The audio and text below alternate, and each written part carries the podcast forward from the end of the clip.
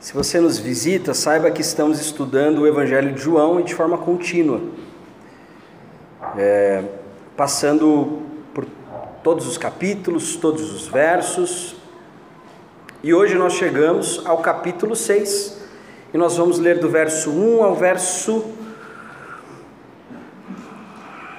vinte e um.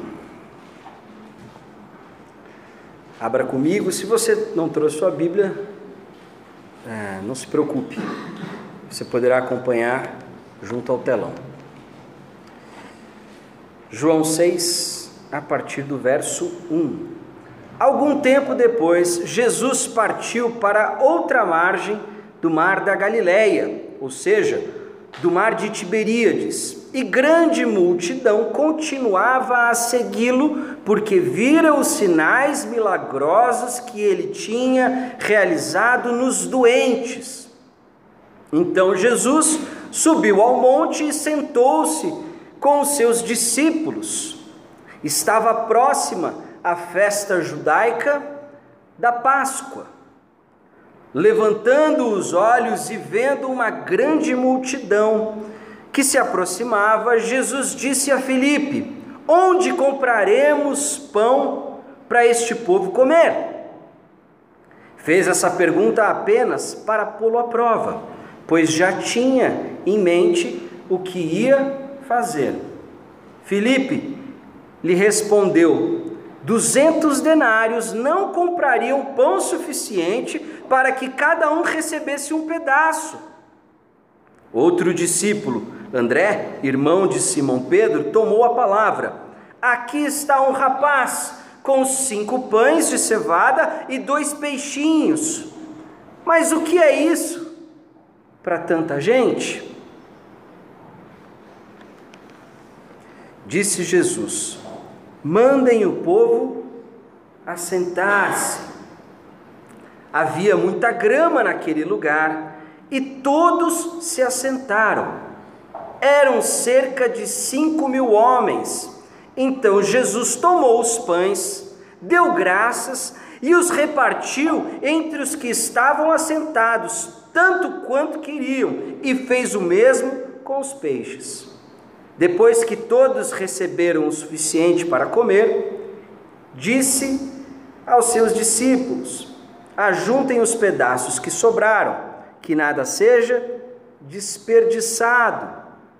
Então eles os ajuntaram e encheram doze cestos com os pedaços dos cinco pães de cevada deixados por aqueles que tinham comido. Depois de ver o sinal milagroso que Jesus tinha realizado, o povo começou a dizer: sem dúvida, este é o profeta que deveria vir ao mundo.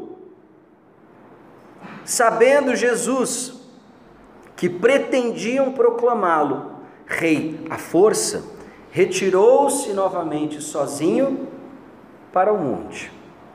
Ao anoitecer, seus discípulos desceram para o mar, entraram num barco e começaram a travessia para Cafarnaum.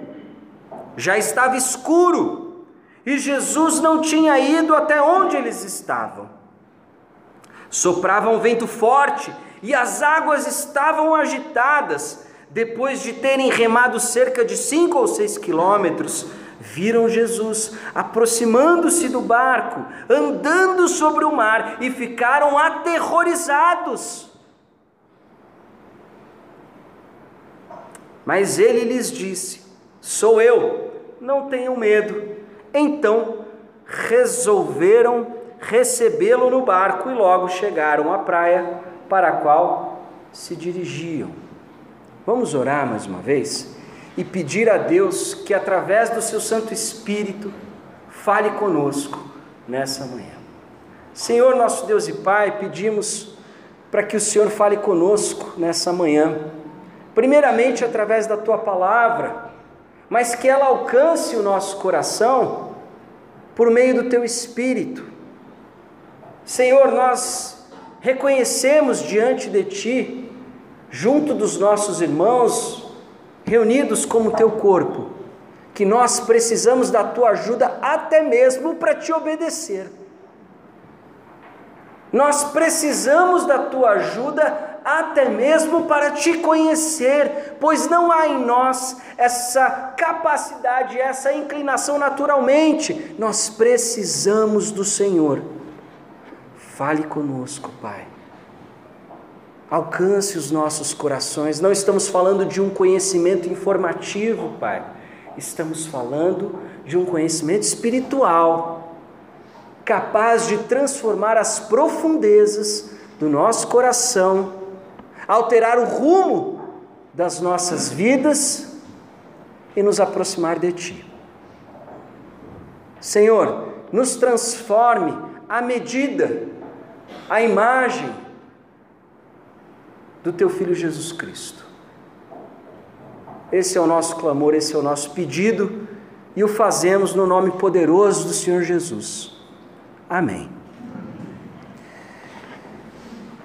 Nós que estamos já há alguns domingos estudando o Evangelho de João, e quando você estuda um texto bíblico, verso a verso, capítulo a capítulo, com a devida atenção, algumas coisas começam a saltar os nossos olhos.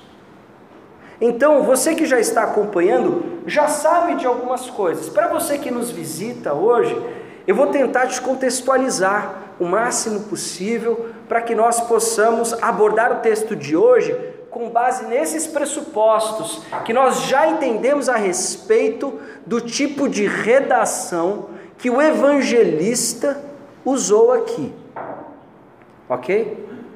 Então, o que, que nós sabemos nesse ponto? Nós sabemos o seguinte: João, diferente dos outros evangelistas, me referindo a Mateus, Marcos e Lucas, diferente deles, que nós chamamos de evangelhos sinóticos, pois são semelhantes entre si, possuem uma mesma fonte, João tem uma abordagem diferente.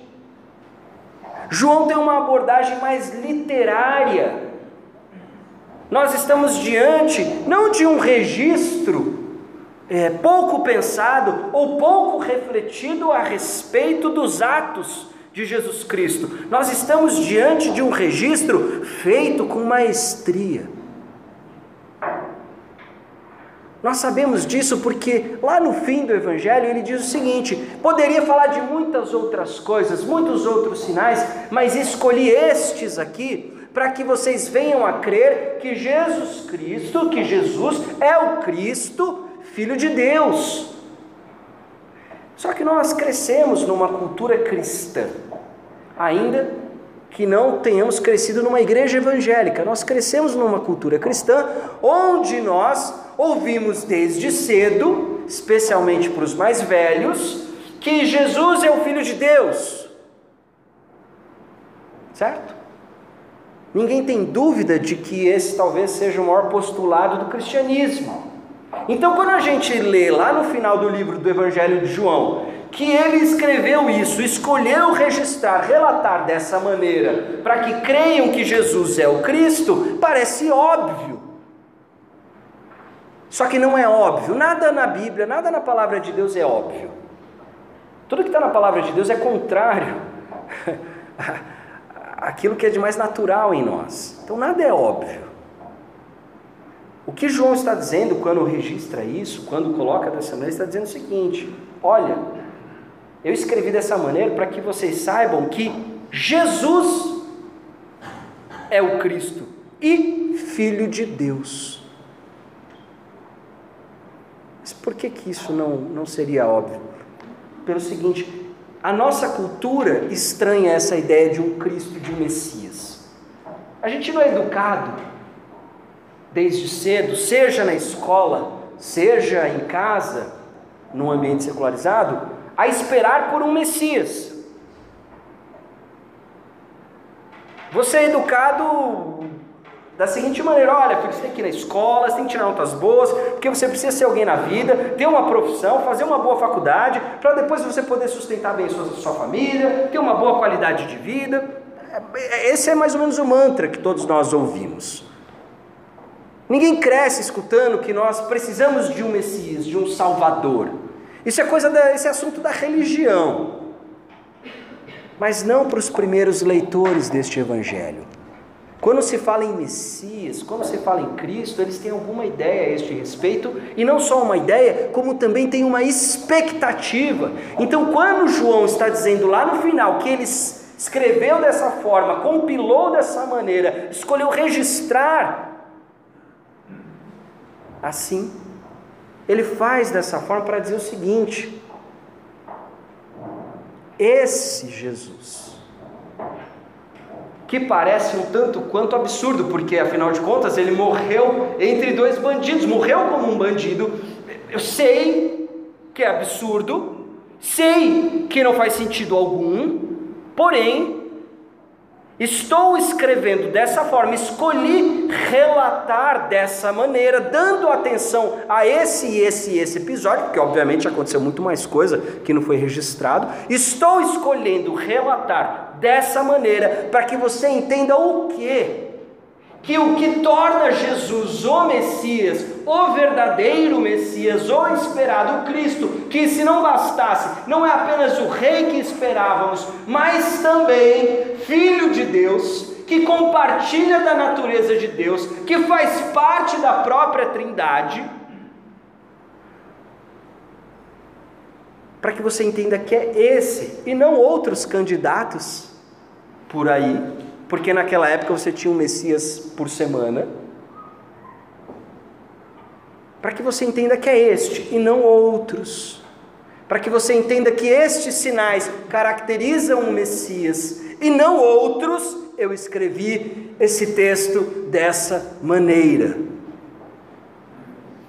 Então, todas as vezes que Jesus tem um encontro no Evangelho de João, seja com a mulher samaritana, seja com Nicodemos, todas as vezes que Jesus realiza um sinal, como a gente leu há pouco no tanque de Betesda, é sempre uma ocasião para Jesus discursar. O autor vai lá, pega esse incidente, pega esse encontro, pega esse milagre, e aí ele dá voz a Jesus. E aí Jesus começa a discursar, Jesus começa a pregar. Não é diferente no episódio que a gente acabou de ler. Porém, a explicação de Jesus para o milagre da multiplicação, para aquilo que segue depois disso, está nos trechos à frente, ainda nesse capítulo. Mas talvez fosse muito para o nosso tempo e para o nosso momento de exposição pegar desde o verso um até o final do capítulo seis. Hoje eu vou escolher parar no vinte e um. Então a explicação que Jesus vai dar do que ele acabou de fazer, a gente vai ler no próximo domingo. Mas tem uma outra coisa que a gente também já sabe sobre o Evangelho de João. Assim como um escritor de um suspense, ele vai deixando pistas. O que ele chama, e ele opta dessa maneira, de forma bem consciente, ele usa a palavra sinais, diferente dos outros evangelistas que usam outras palavras. Ele usa sinais, porque o sinal sinaliza. O sinal aponta para algo. O sinal é um fim em si mesmo. Você chega no seu destino quando você vê lá a placa, ah, Campinas, cento e cinquenta quilômetros, cheguei. Não, a placa diz que falta cento e cinquenta quilômetros para você chegar em Campinas. Então, a placa não é o destino, ok?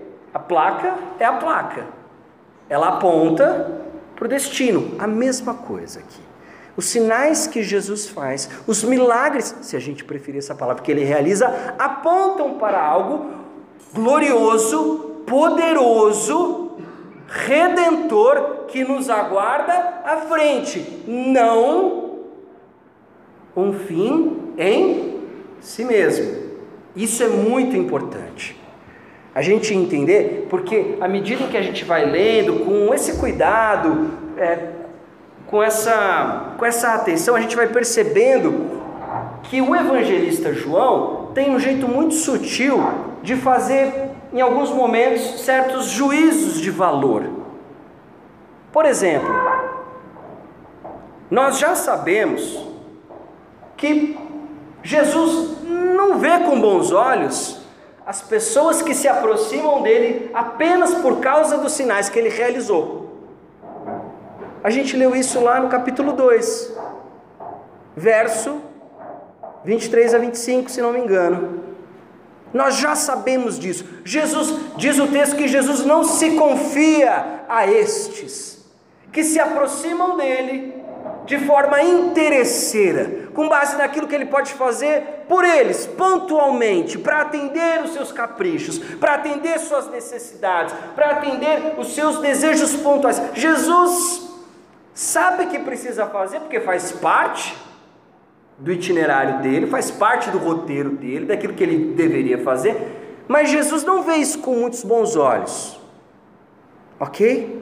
Já sabemos disso. Então, nós agora devemos abordar esse texto com base nisso que nós já sabemos. Então nós sabemos que João está usando essa cena não como um fim em si mesmo, mas para criar ocasião para Jesus discursar, que virá depois.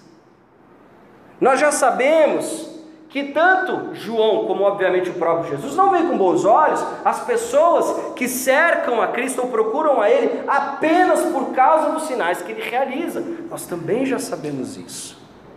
Então, o nosso entendimento do texto precisa levar isso em consideração, ok? Para que a gente não faça uma interpretação rasa, sabe? Onde a gente acha que...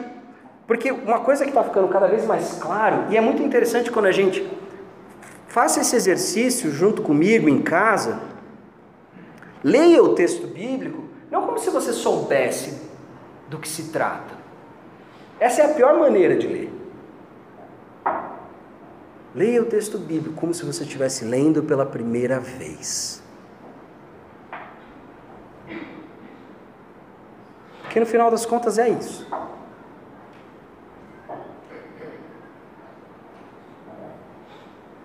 Boas, novas.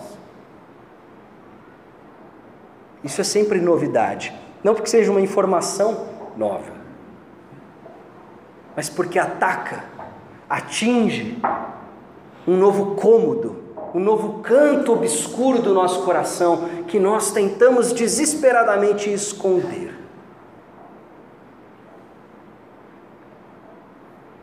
Como que a gente deve entender esse texto? Como eu disse, nós não vamos partir hoje para a explicação de Jesus, mas vou fazer uso daquilo que falei agora há pouco. Vou identificar alguns sinais, algumas pistas que João está deixando, só que diferente de um suspense, onde você vai reunindo as pistas para identificar quem é o vilão. Nós já sabemos quem é o vilão. Nesse texto, as pistas devem ser reunidas para que nós venhamos a entender a verdadeira identidade de Jesus. O que faz dele o Cristo? O que faz dele o Rei? O que faz dele Filho de Deus?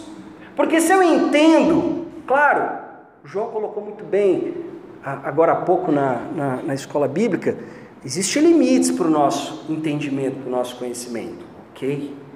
Isso é fato. Mas se eu entendo, pelo menos aquilo que as Escrituras se propõem a revelar, eu começo a entender melhor a relação que eu devo ter com Jesus. Porque eu posso estar me relacionando com o que eu acho que é Jesus, mas na verdade não passa de uma projeção minha. Lembra? O homem foi feito à imagem e semelhança de Deus. Nós retribuímos o favor, com frequência, e criamos um Deus, ou um Jesus, à nossa imagem e semelhança. E nós queremos fugir disso daqui. E o texto de João, se eu pudesse, é, de forma bem grosseira, dar um tipo de resumo ou temática, é isso.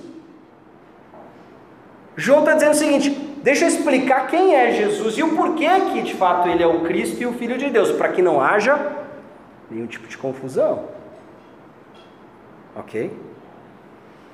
Então, o que que nós observamos aqui? Algum tempo depois, Jesus partiu para outra margem do mar da Galileia, ou seja, também naquela época chamado de Mar de Tiberíades, obviamente fazendo menção a Tibério, que era o imperador romano, porque a Judéia naquele tempo era dominada pelo Império Romano. E grande multidão continuava, olha como João coloca, presta atenção agora com base naquilo que eu te falei antes. Grande multidão continuava a segui-lo porque vira os sinais milagrosos que ele tinha realizado nos doentes. O que antes para nós era uma informação aleatória, como se estivesse dando uma descrição. Agora a gente já sabe que isso é um juízo de valor a respeito da multidão. E isso vai se confirmar ao longo do texto. Então Jesus subiu ao monte, sentou-se com seus discípulos. Por que que ele subiu ao monte? Porque ele queria ficar com a multidão? Lembra do sermão do monte? Jesus sobe também ao monte com os seus discípulos. A gente vê nos filmes de Natal e, e, e Páscoa, aqueles filmes que passam na sessão da tarde ou num... Não sei se a gente ainda vê a sessão da tarde ou... ou... Mas para aqueles que viram, tinha T V aberta, eu, não, eu também hoje não vejo T V aberta, então não sei se ainda passa, mas passava antigamente. E a gente via Jesus lá no Sermão da Montanha, em cima do monte, como se ele quisesse um lugar de projeção para falar com a multidão. Não, ele sobe ao monte para ficar com os seus discípulos, porque o Sermão da Montanha não é para a multidão, o Sermão da Montanha é para os discípulos, o Sermão da Montanha é o caráter do discípulo. Quem é meu discípulo tem que viver dessa maneira. Aí começa com as bem-aventuranças, o sal, é luz, vai falar da lei, vai falar do verdadeiro entendimento de uma série de, é, de postulados da, da lei de Israel, depois vai falar como que o, o discípulo deve lidar com o dinheiro, deve lidar com a devoção, e uma série de outros temas. Jesus sobe ao monte para ficar com quem? Com os discípulos.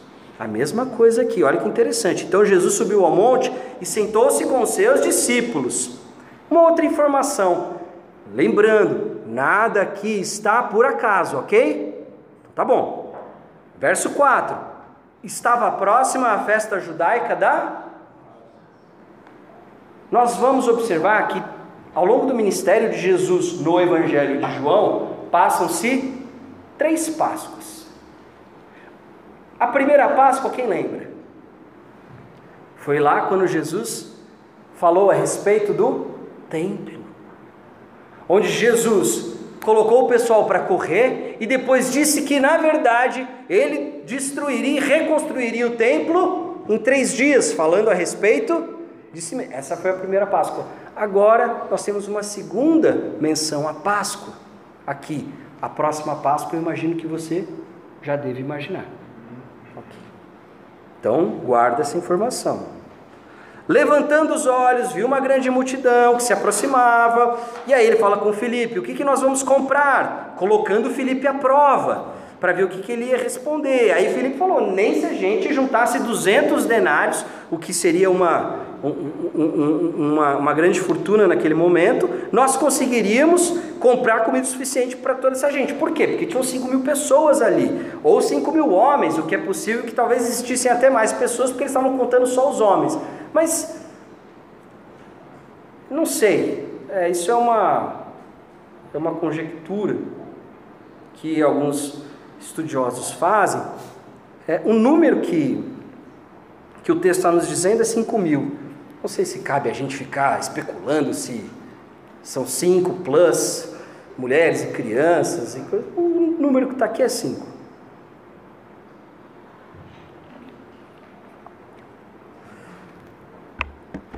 E aí, isso é a conversa com Filipe. Depois vem André, irmão de Pedro, e diz assim, olha, esse rapaz aqui tem um punhadinho de comida,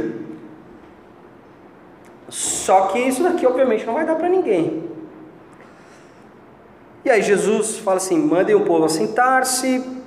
E aí vem uma cena muito interessante no verso onze, Jesus tomou os pães, deu graças. Quando você escuta isso, Jesus tomou o pão e deu graças, o que que vem à sua mente? Uma outra cena, também não está aqui por acaso, mais uma pista, mas um sinal. Ok? Repartiu entre os que estavam sentados quanto queriam e fez o mesmo com os peixes. Todos receberam o suficiente. E depois Jesus disse que deveriam ajuntar para que não fosse nada desperdiçado. Tá, eu vou parar aqui só para fazer algumas algumas colocações. Nós estamos acostumados a ler esse texto e ouvir coisas da seguinte maneira: tá vendo? Jesus pode pegar o seu pouco e transformar em algo grandioso. Verdade. Será que esse é o ponto do texto? Não sei. Mas isso é verdade. Jesus pode pegar o seu pouco e transformar em muito. É, precisaríamos entender de fato quais são as implicações desse pouco, para quê, né? Mas isso é verdade. Outras pessoas poderiam dizer o seguinte: está vendo?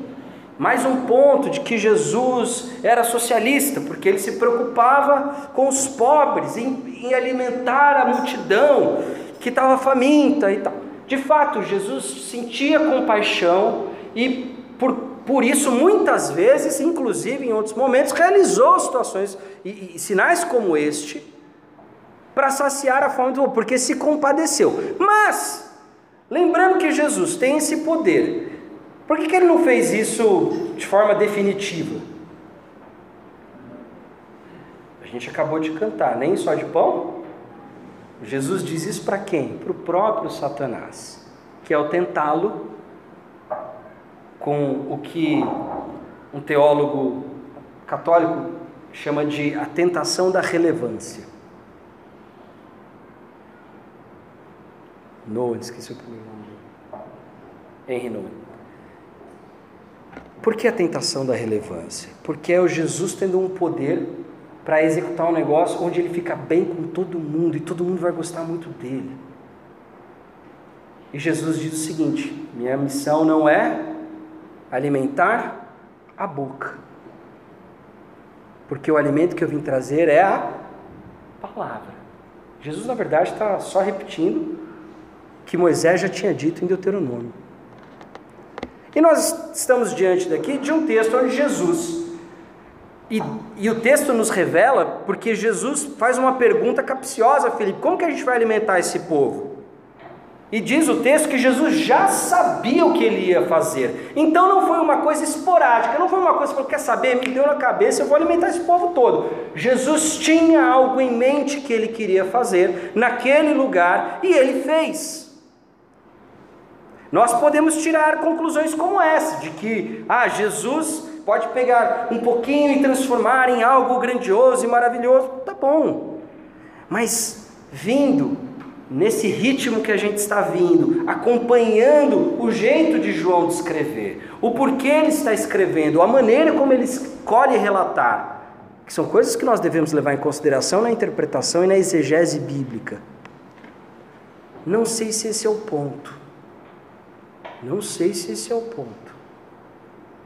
E aí depois, diz o seguinte: depois de ver o sinal milagroso, lá no verso catorze, que Jesus tinha realizado, o povo começou a dizer: sem dúvida, este é o profeta que deveria vir ao mundo. Profeta que deveria vir ao mundo. Do que que eles estão falando?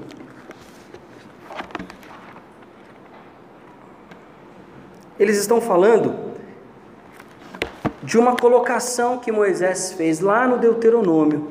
Lembrando que o Deuteronômio é praticamente a despedida de Moisés do povo. Lá no capítulo dezoito, no verso quinze, Moisés diz o seguinte: o Senhor, o seu Deus, levantará do meio de seus próprios irmãos um profeta como eu, ouçam-no.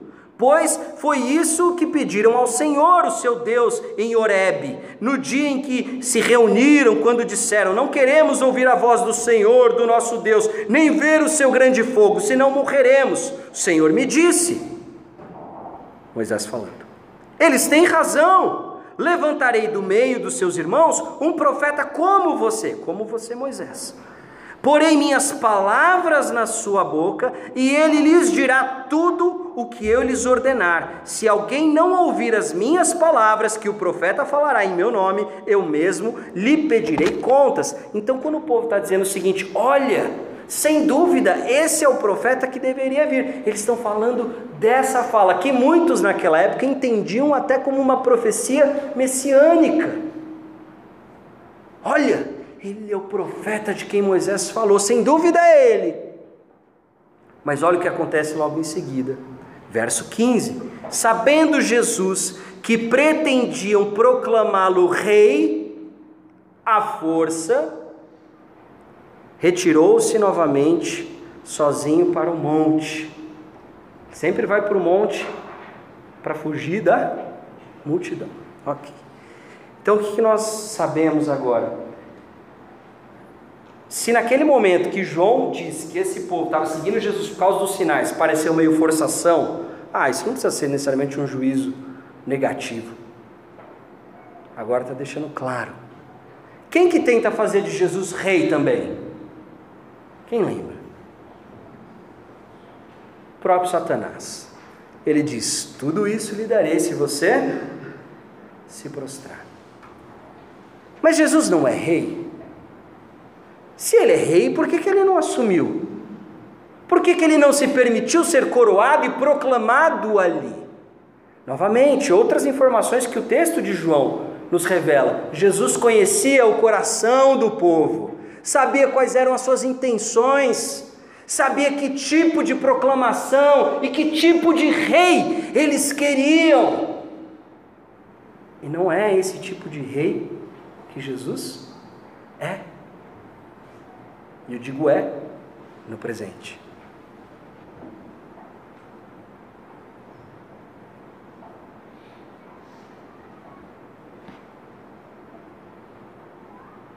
Jesus se retira.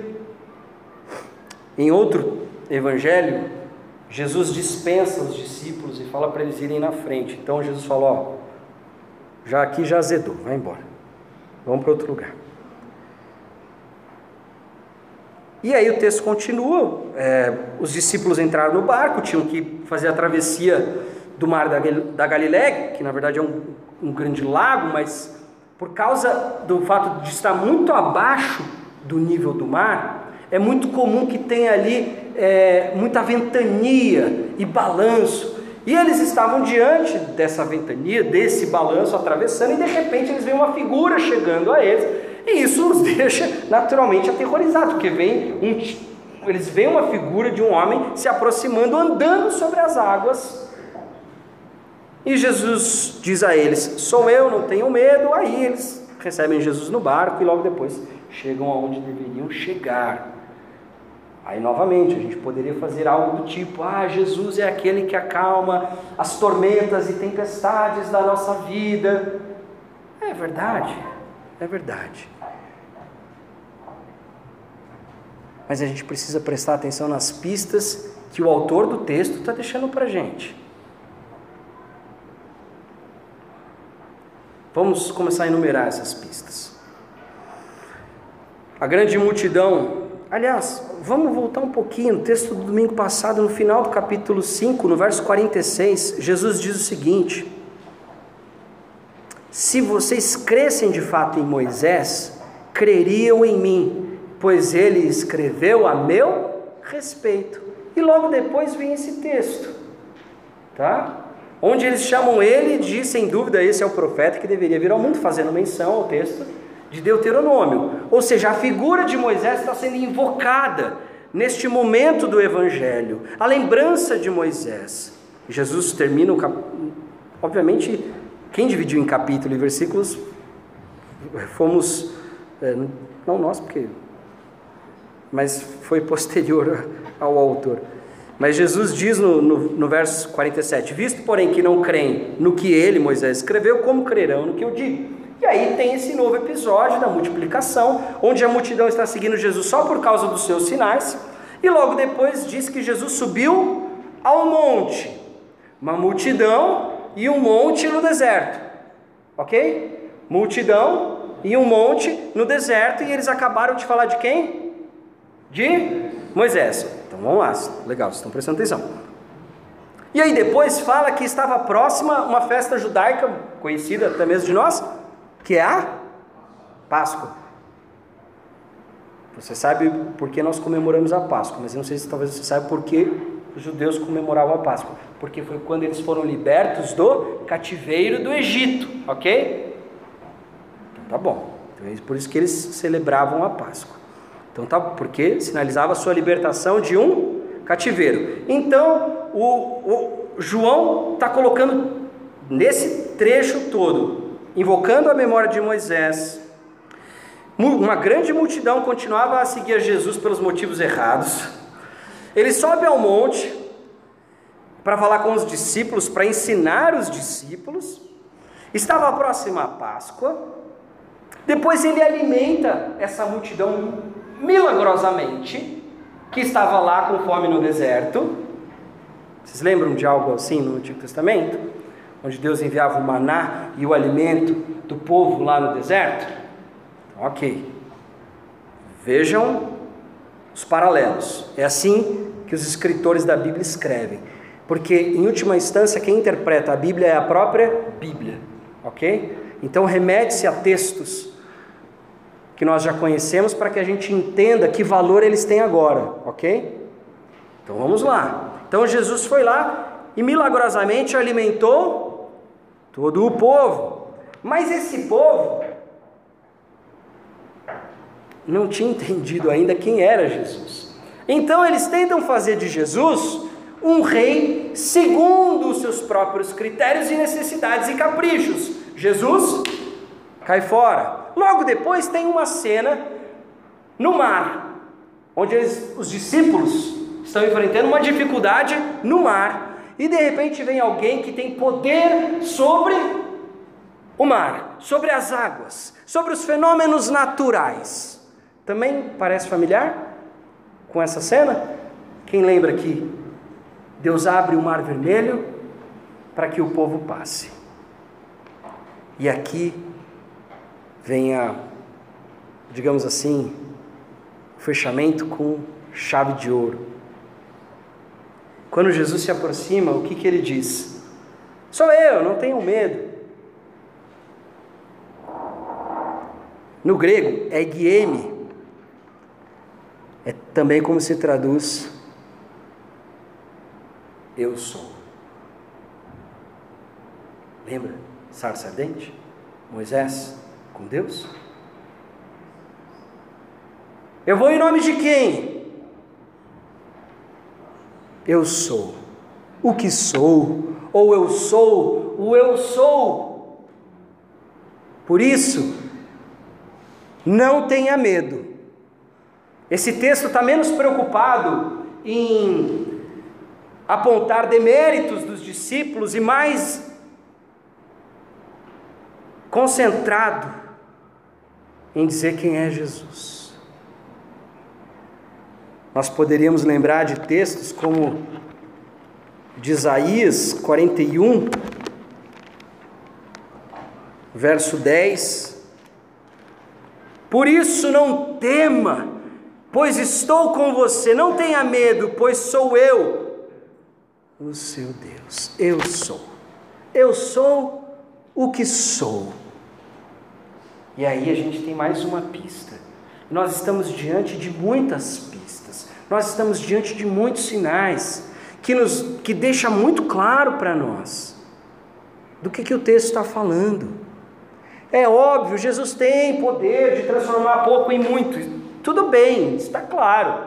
Sim, Jesus acalma as tempestades da nossa vida, do nosso coração. Sim, isso é verdade. Mas que Jesus? O tipo de Jesus que eu quero coroar, o tipo de Jesus que eu gostaria de ter como rei, ou o Jesus que ele é? Porque deixa eu te dizer um negócio, o Jesus que ele é a gente não quer, tá? Sabe por quê? Porque para ele ser rei, eu vou ter que sair do lugar que eu já estou bem acomodado e confortável, que é o lugar de Senhor da minha própria vida.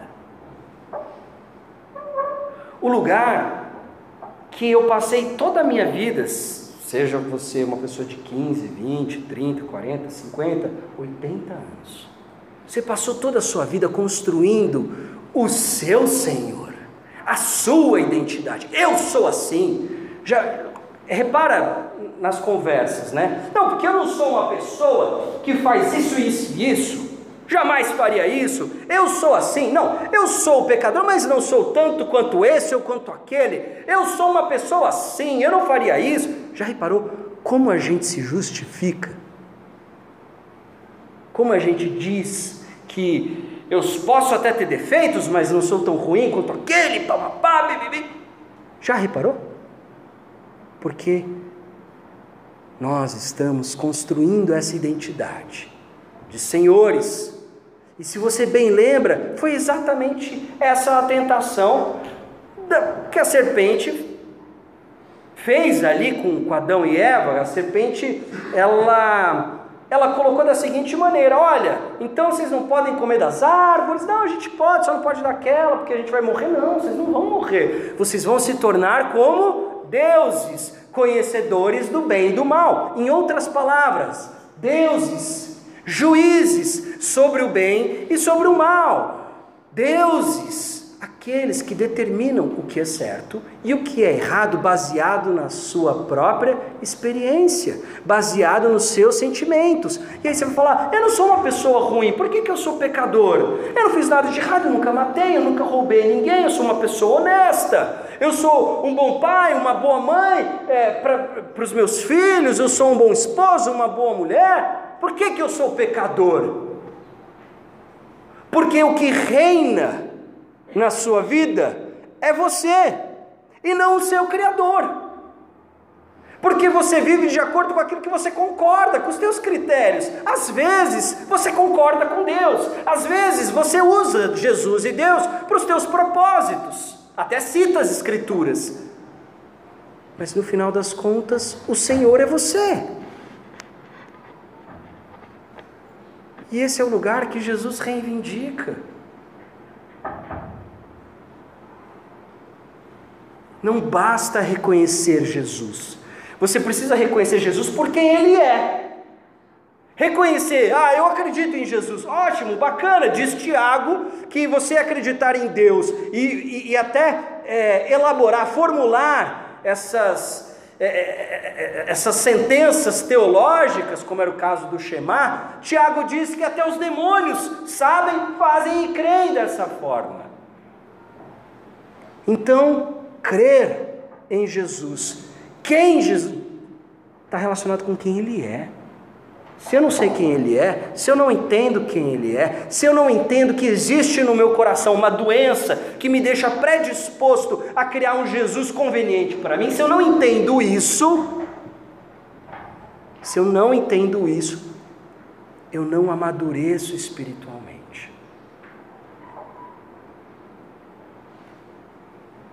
Porque em última instância, nós procuramos um Jesus para coroar, para proclamar rei, mas é o Jesus que atende a nossa necessidade imediata. No caso dessa multidão, era fome.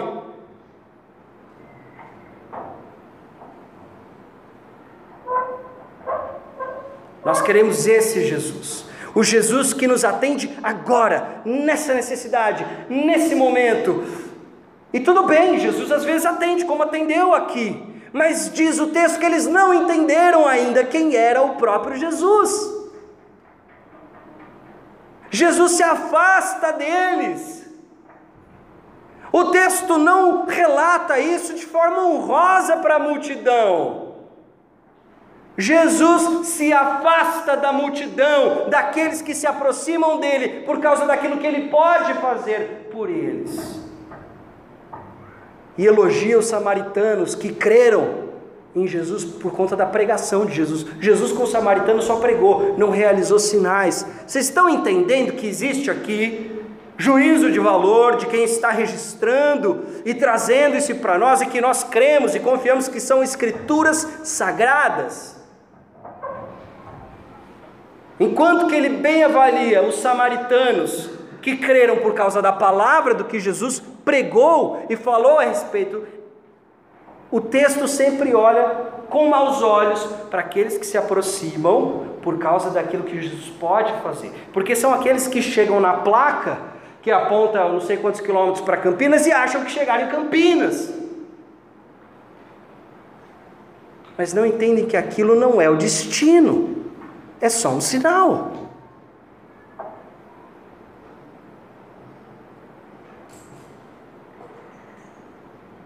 Então, o que, que todos esses sinais reunidos, de certa forma, mostram para a gente? Mostram que Jesus tem um papel semelhante ao de Moisés. E o que, que Moisés fez? Qual foi a grande função de Moisés? Libertar um povo cativo, um povo aprisionado, um povo prisioneiro, um povo escravizado.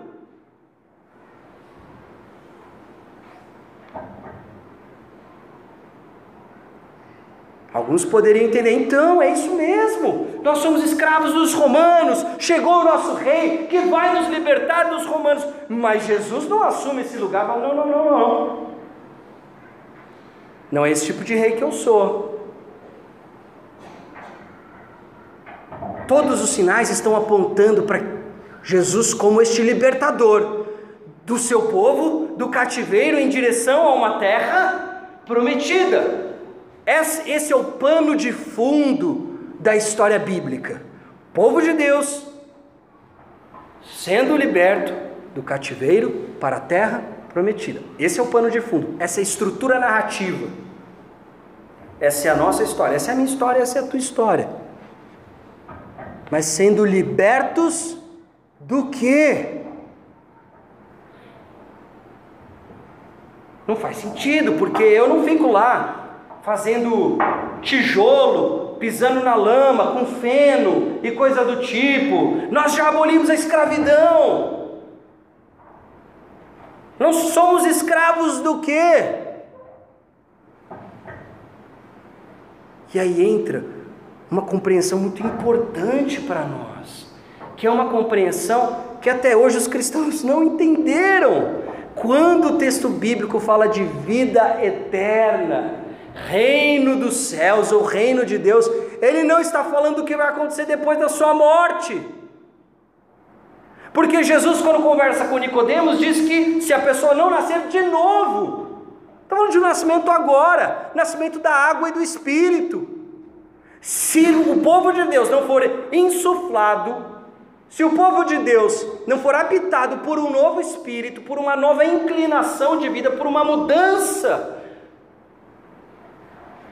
profunda do coração, como foi profetizado lá em Ezequiel, como foi profetizado em Jeremias, que uma nova aliança haveria de ser feita, uma aliança que não é mais sobre uma purificação externa, é sobre uma purificação interna. E esse é o tema de João, esse é o tema de João.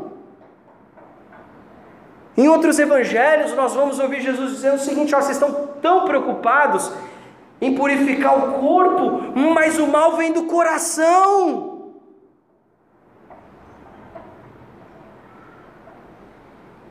Vocês estão tão preocupados com a imagem de vocês, com o Instagram de vocês, com as boas obras que vocês postam, com os posts que você faz para que todos achem que você é um excelente pai, para que todos achem que você é uma excelente mãe, ou um vovô, ou uma vovó, ou um excelente profissional, aquilo que você diz sobre você no LinkedIn, você está tão preocupado com o que os outros pensam sobre você, você está tão preocupado em ser purificado externamente, você está tão preocupado que você já tem um discurso sobre você, sobre quem você é, sobre quais são suas qualidades, e alguns, um ou outro defeito. O meu defeito é que eu sou perfeccionista, já ouviu essa? Que coisa, o meu defeito é que eu sou bom demais, ou, ou alguns quando, ah não, o meu problema é que quando eu, era, eu não era convertido, o meu grande problema é que eu era galã demais e todas as mulheres gostavam de mim, até o pecado... É uma coisa que de certa forma serve para se vangloriar. É assim, é um ser humano, é você, sou eu, Esses somos nós. Tem, vocês entendem o quão perdido está o negócio? Quão ruim. Até quando a gente admite algum pecado, a gente faz isso de forma orgulhosa e vaidosa. Esse sou eu. E eu imagino que esse talvez também seja você.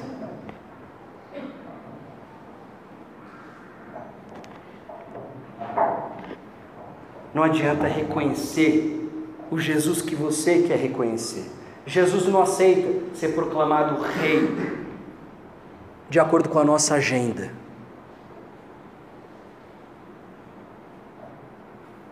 A agenda é dele. Não sou eu que digo para Jesus que ele é rei. A única coisa que eu posso fazer é me curvar diante dele. É reconhecê-lo e submeter a minha vida a ele incondicionalmente. Não por uma religiosidade vazia, de ritos semanais ou mensais que a gente faz. Não adianta cantar na igreja, é, vou te entregar minha vida, você é tudo, se emocionar e tal. Mas depois, na hora de se relacionar com o seu irmão, você tenta levar vantagem, tenta tirar é, sempre proveito dessa relação, ou não se relaciona verdadeiramente porque você sempre quer se impor sobre o outro, impor a sua vontade. Não adianta. O João bem colocou isso há pouco na escola bíblica. Não adianta. Para conhecer a Deus, você precisa participar do seu amor. A gente não conhece Deus de uma maneira intelectiva, fria, como se nós estivéssemos absorvendo, coletando e armazenando informações. Nós aprendemos e conhecemos a Deus vivendo como Jesus viveu, adquirindo os seus hábitos, obedecendo suas ordenanças. E o nosso coração e o nosso caráter vai sendo pouco a pouco lapidado pela palavra. Nós estamos diante do Rei do universo, não de um líder tribal, e não de um charlatão que vive para satisfazer os meus desejos. Falei isso alguns domingos e, e repito. Você não já prestou atenção nas suas orações? Já parou para reparar? Sobre o que, que você ora?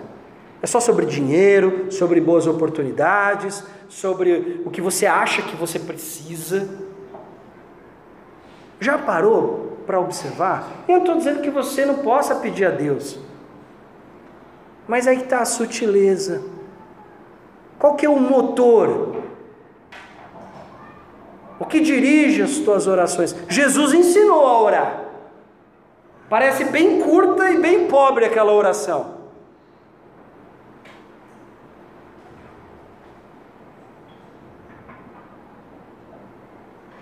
Mas foi o que ele ensinou. Talvez a gente tenha alguma ideia melhor sobre oração.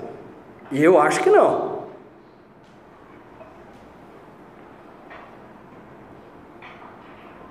Em outras palavras, nós não conhecemos a Deus como deveríamos conhecer, nem você e nem eu. Nós não chegamos no destino, nós estamos numa jornada observando os sinais, e nós temos conosco o que durante muito tempo o povo de Deus não teve: o mapa. Mas a gente insiste em confiar no nosso próprio coração, nos nossos sentimentos, no nosso orgulho, na nossa vaidade, nos nossos ressentimentos, e nós deixamos que essas coisas guiem a nós nessa jornada. Mas Jesus não aceita ser proclamado rei por uma agenda que não é dele. Jesus não quer reinar sobre quem não o reconhece por, pelo que de fato ele é. E isso vai ficando cada vez mais claro à medida que a gente avança nesse evangelho, nesse texto. Palavras como vida, caminho, verdade, são palavras muito poderosas, muito fortes. Jesus está aí reivindicando um tipo de autoridade que não era uma autoridade de um simples profeta. Por isso que esse lugar não serve a ele, por isso que um líder tribal, nem um guru religioso, que eu escuto quando me dá vontade, quando eu escuto, quando eu não tenho mais nada para fazer, ou quando as minhas, é, é, quando todos os meus planos deram errado. Claro, vá a Jesus quando todos eles derem errado, mas assim, não adianta se só ir a Jesus nesses momentos, porque você não vai ter uma caminhada verdadeira com ele. Não, mas eu realizo muitas coisas, eu faço o Espírito Santo. Então cuidado, porque diz o próprio Jesus que vai ter muita gente que vai chegar lá no final, que diz que realizou milagres, expulsou demônios, chama Jesus de Senhor, e Jesus vai falar assim: olha, desculpa, eu não te conheço. Mas por quê? Porque você não pratica, você não vive como meu Pai ensinou a viver. Ah, isso parece muito legalismo. Tem, olha que coisa, a gente inventou essa palavra legalismo, a gente não encontra lá na Bíblia. A gente adora uma palavrinha para desculpar a gente, para justificar a gente. Mas a espiritualidade cristã, o novo paradigma de espiritualidade, que não é mais uma purificação externa, mas uma purificação interna pela infusão e habitação do Espírito Santo de Deus, é uma espiritualidade ética, é uma mudança de vida. E não é ser do bem ou bonzinho aos olhos dos homens e no seu Instagram, é adotar os valores de Jesus Cristo como seus valores. O que ele pensa sobre a família? É o que ele pensa. Ah, mas você é contra? Eu não sou contra nada, mas eu sou a favor de Jesus, eu creio em Jesus. Então se ele está falando, desculpa, posso até não entender o porquê que ele falou que é desse jeito, mas eu fico com ele na dúvida, ok? Ah, mas você acha então que as pessoas vão para o inferno, isso daí Deus de amor não pode fazer? Você está dizendo isso, o mundo está dizendo isso, mas essa palavra aqui diz que o Deus que é Criador tem a prerrogativa de dizer, e diz que um pai amoroso também faz o quê? Disciplina. Mas disciplina só quem é filho, hein? Disciplina é sinal de amor, não de rejeição. Mas se diz que vai, então tem, na dúvida eu fico com quem? A Bíblia, ela não está interessada a nos, a nos ensinar certezas é, irrefletidas, ela está mais preocupada em nos deixar em dúvida com relação a tudo que está aí, e confiar na palavra. Não sei como que vai ser, porque a Bíblia não explica um monte de coisa. Não, você acredita realmente que vai ressuscitar, ou que Jesus ressuscitou? Eu acredito. Mas como? Não sei. Só creio. Confio nessa palavra. E vivo minha vida com base nessa verdade.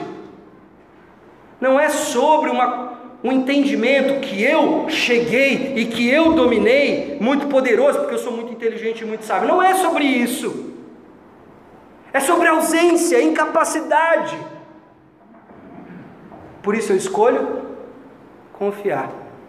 Já viajou para uma cidade que você não conhecia ninguém, não conhecia nada, e aí você perguntou para para alguém que, o único conhecido daquela cidade, pessoa que você gosta, gostava de você, fala assim: onde que eu vou comer?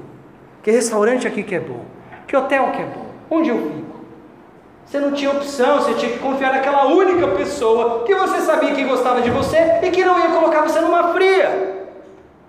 É, a nossa relação com Jesus não é muito diferente disso, entendeu?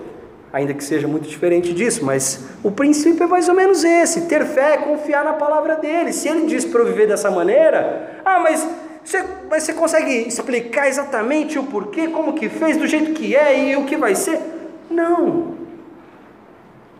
E eu volto à minha pergunta do que, que a gente está sendo liberto. nós estamos sendo libertos de nós mesmos, de nós mesmos, do nosso coração enganoso, que diz para a gente que nós somos uma coisa que nós não somos.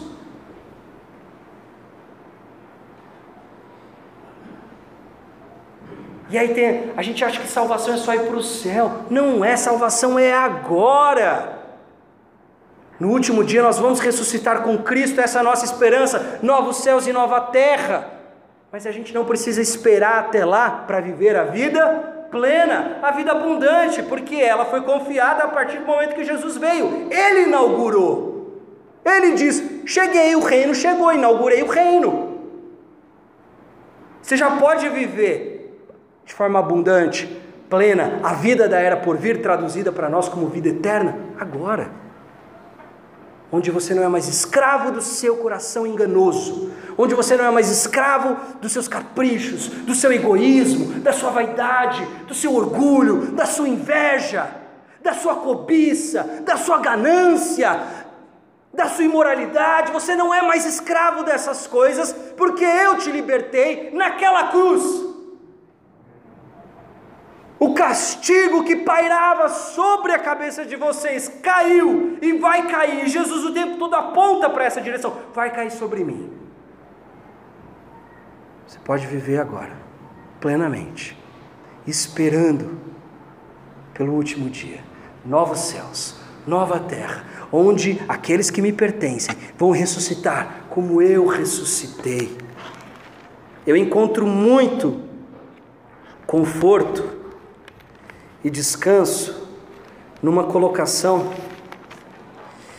que o autor de Hebreus faz, que nós não sabemos quem é, existem algumas teorias, e ele diz lá no capítulo dois, esse texto, peço desculpas, eu não passei o pessoal da mídia, mas está lá no capítulo dois, no verso catorze, o autor de Hebreus diz o seguinte: portanto, visto que os filhos são pessoas de carne e sangue, ele também participou, ele quem? O próprio Jesus, ele também participou da condição humana, para que por sua morte derrotasse aquele que tem o poder da morte, isto é, o diabo, e libertasse aqueles que durante toda a vida estiveram escravizados pelo medo da morte. Isso daqui vai ser tema, especialmente da filosofia existencialista. O medo da morte, é, de certa forma, dirige o ser humano. E Jesus está dizendo que por causa do medo da morte, por causa dessa necessidade, que o medo da morte nada mais é do que aquela proposta da serpente. São eles tentando ser mais do que humanos. É o homem tentando ser mais do que é. E porque tenta ser mais do que é, acelera ou entra num processo de decomposição, porque não confia na palavra. E saiba de uma coisa: o trabalho do diabo não é trazer um caminhão de mulher pelada, não é mostrar pornografia, não é colocar a heroína dentro da sua casa. Isso daí é só diversão dele. O trabalho do diabo é distorcer a palavra de Deus. Todos os momentos que ele aparece na Bíblia, ele pega a palavra de Deus. Espera aí, foi isso mesmo que Deus disse? Profundo entendedor e conhecedor da Bíblia. Então ele pega, ele apresenta uma nova hermenêutica, um novo jeito de interpretar a Bíblia, que ninguém nunca pensou antes. Ele apresenta aquilo e diz: olha, tem certeza? Que foi exatamente isso que Deus disse. Ele faz isso com Adão e Eva, e tenta fazer isso com Jesus. Mas Jesus é um novo e perfeito Adão, porque se por um lado Adão condenou de certa forma toda a humanidade, o novo Adão redime aqueles que estão debaixo do seu senhorio e cobertos pelo seu sangue. Então, quer dizer que o texto do milagre da multiplicação é sobre isso. Sim, em última instância, toda a Bíblia é sobre isso. É sobre Deus libertando o seu povo do cativeiro. Toda. Você, você não erra. Você não erra. O que vai ficando mais claro para a gente é que a escravidão que nos aflige não é um sistema político, é o nosso coração. Isso que vai ficando mais claro ao longo da Bíblia. Que o seu maior inimigo, ainda que exista esse, que tem o poder sobre a morte, o diabo, mas o seu maior inimigo ainda é você. Sei que é meio clichê, parece um papo meio de coach e tal, para você ter um, uma performance, não sei o quê. Mas falando teologicamente, seu pior inimigo é você. É você. O diabo põe a tentação, mas não, tem, não consegue te obrigar a cair. Mas ele se diverte. Essa é a diversão dele, porque ele, as horas dele já estão contadas. O que, que você faz? Já estou com a minha sentença declarada. Vou, eu vou, agora eu vou aprontar. Todas. Então, o milagre da multiplicação, Jesus andando sobre as águas, sinalizações de quem é Jesus e qual é a sua vocação, qual é a sua missão.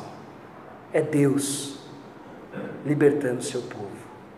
E quando eles estão aterrorizados, nós escutamos aquela mesma voz que falou por todo o Antigo Testamento.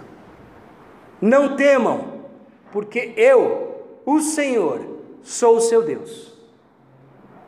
Não temam, não vivam com base no medo e no medo da morte. Não sejam escravizados por ele, porque eu sou. E se não está claro o suficiente, daqui a pouco a gente vai chegar lá. Eu sou o caminho, eu sou a verdade e eu sou a vida. Fora de Jesus, só existe morte. Sem Jesus estávamos mortos nos nossos pecados e transgressões. Essa é a mensagem da Bíblia. E Deus quer nos lembrar de novo a este respeito, nessa manhã, através da sua palavra. E a minha oração é para que o Espírito Santo de Deus alcance o teu coração, apesar das minhas limitações como expositor. Meu trabalho não é comentar e dar as minhas opiniões sobre a Bíblia. Meu trabalho é fazer uma exposição.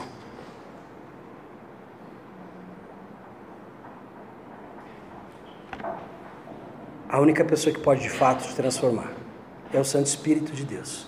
Mas diz o apóstolo Paulo que o Espírito de Deus age, ou nós criamos um ambiente propício para a sua ação quando nós estamos cultuando.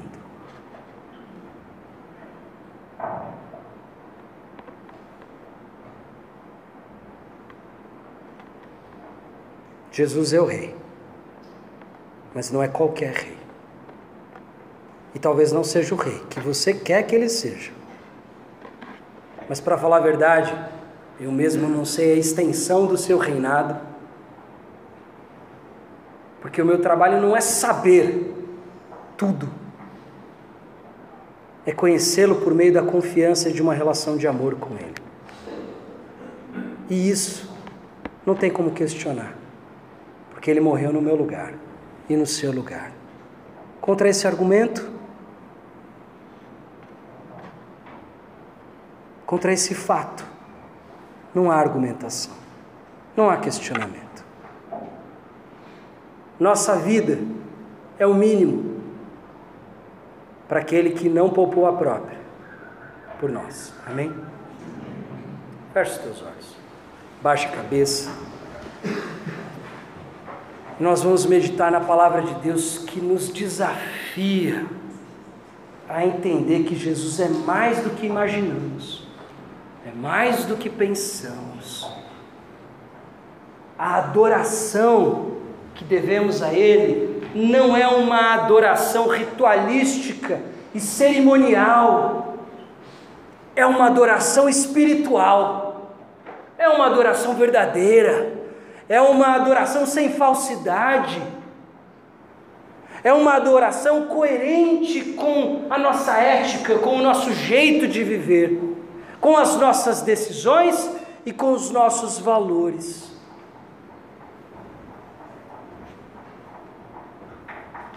É a este Rei que nós nos submetemos. Senhor nosso Deus e Pai, nos colocamos diante de Ti, confiando na Tua Palavra e na ação do Teu Espírito, pois entendemos, Pai, apesar da nossa limitação, mas pela Tua graça, entendemos que somos limitados, somos incapazes, estamos doentes, e o nosso coração, o nosso coração, Senhor, nos engana, nos confunde e nos faz pensar que somos mais e melhores do que realmente somos. Por isso, toque os nossos corações, toque a nós com Teu Espírito, nos quebrante, nos derrube e nos humilhe, para que venhamos a entender, compreender que o Senhor é o verdadeiro Rei, Rei dos reis, Senhor dos senhores, e que Sua autoridade se estende por todo o universo, porque o Senhor é a palavra, o Teu Filho Jesus é a palavra que deu origem, o poder criativo, que nos dá vida e ilumina o nosso caminho.